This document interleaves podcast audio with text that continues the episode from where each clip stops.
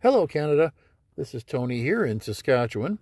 Today's date is October 13th, 2021, and this is another Canadian Common Sense rant. So, what's on my mind today? Well, it is our fine people in the Canadian Armed Forces. And I don't have a problem with the rank and file servicemen and women of the Canadian Armed Forces. In fact, I've got nothing but admiration and respect for them. Thank you all for your service. What I have a real problem with is the stink and the rot and the corruption and just the general sad state of affairs in the upper echelons of the armed forces. It's actually really scary. So, what am I talking about specifically today? Well, a combination of things because it's, I mean, the brass has been getting dragged through the media a fair bit lately. It calmed down somewhat during the election.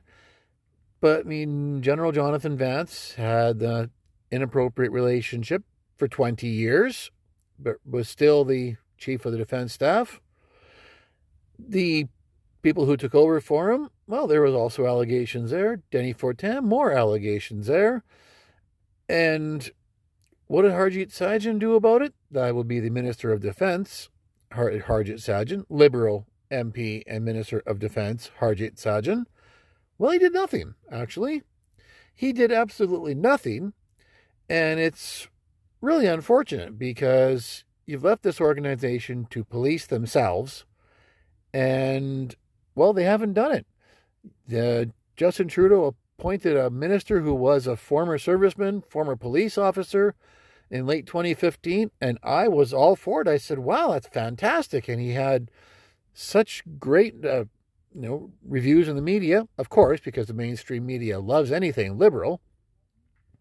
But talked about, oh, he's such a badass, and there were pictures of him in his aviator sunglasses all over the place. And well, we quickly found out he wasn't such a badass after all. In fact, we found out he was a liar, talking to, overinflating his uh, own importance about different missions in Afghanistan that he helped to plan. Okay, no, he didn't. But what's really on my mind today is an article that we had posted up on our Canadian Common Sense Facebook page a couple of days ago about the military. And I encourage you to read that article if you haven't already because that really scares me about the kind of power that the military was attempting to just usurp on its own. So the article talked about how the military saw the COVID pandemic as, quote, a unique opportunity, end quote, to test propaganda on Canadian citizens. Yes, you heard that right. Our military thought the COVID pandemic presented a unique opportunity to test propaganda on Canadian citizens. And I guess why wouldn't they think that? Because they serve a, government whose prime minister had said the pandemic created a unique opportunity to reimagine capitalism and for a great reset of our economy. So I suppose they were just following what their bosses were talking about in different aspects. So let's get back to this whole propaganda idea. Now, the military decided that because of things like social media out there, the Facebooks of the world, the Twitter universe. Now, personally, I don't have a Twitter account. We don't have one for the for the show as well because Twitter is a cesspool. But social media in general, the Twitters, the Facebooks of the world, the Parler, you know, Gettr, Gab, whatever platform you use. At any rate, the military thought that this would be a good idea to help spread, do I want to say misinformation? But uh, according to the article, they was very altruistic in that they wanted to spread propaganda, which we know isn't always the truth, but they said they wanted to spread propaganda to test that out on citizens in order to help the government message. Well, the government has had pretty mixed messages through this entire pandemic. So, well, maybe that might have been partly because of the military, or maybe the military was trying to streamline messaging, but they never said that in the article. In fact, the general they quoted actually just said they wanted to uh, test out propaganda on our citizens. Don't we do that in wartime? I don't think Canada is at war with anybody right now, but I could be wrong, I guess. But here's the best part, and maybe that's not the best part if you're not the political nerd that I am, but the Canadian Armed Forces can't just decide to take action against, well, especially not our own citizens. They're actually taking oath to protect us.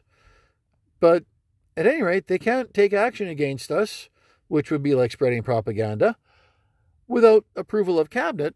And the particular general who was in charge of this operation, I think he was a lieutenant colonel, my mistake, was in charge of this operation, said flat out he was looking for a way to try to make this happen without cabinet approval. Well, you can't do that. You actually have to have approval of cabinet before you take any kind of actions. That's the chain of command. And if anybody knows chain of command, it should be our fine folks in the military. But anyway, this gentleman was trying to find a way to make this propaganda mission happen without cabinet approval. General Vance, you heard me mention him earlier in the show. We all know that name by now. General Vance actually caught wind of what was going on and put a stop to it. He said no. So good job. Thank you, General Vance. Good work. But just the idea that I hope rogue elements of the military command thought they could get away with this, thought they could pull that off, is really scary to me. Especially the idea that they were looking for ways to get around cabinet approval to do it. I actually think Justin Trudeau would applaud them for their efforts. And he, and he has, of course, been silent on this issue, just as he is on anything controversial, unless it's something that he's created.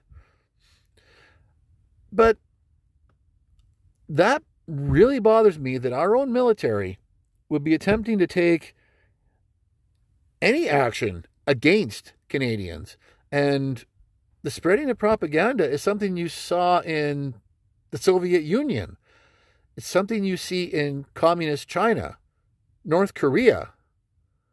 Militaries should not be testing propaganda on their citizens in what is supposed to be a free and democratic country like Canada. Our military needs a full reset.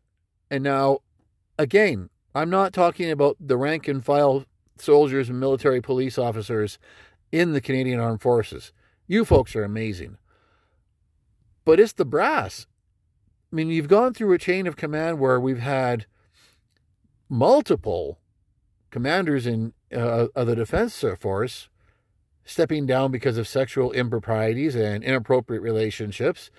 You had our own prime minister openly attack Mark Norman for the crime of using a different shipbuilding company that wasn't the, the, the friendly, liberal friendly firm that Justin Trudeau wanted to use, and actually got a ship refitted faster than what Trudeau's company would have would have gotten it done. And you've got this clown who wants to test propaganda on Canadian citizens without cabinet approval. I mean, something has to be done with the folks up top. And yes, I know there was also a killer in the uh, upper echelons of the military command as well. And thankfully, that one was taken care of in civilian court. But we need to clean house in the in the upper chamber of the Canadian Armed Forces. It's obvious that having Harjit Sajjan as Minister of Defense in the government did absolutely nothing possibly even exacerbated the problem because there was no way he was going after his old bosses. So we need, unfortunately, some civilian oversight to do a complete reboot of the management of our military. And that really, really hurts me to have to say that. But we've got to have this reset because I don't want the next attack on Canadian citizens being more than just propaganda.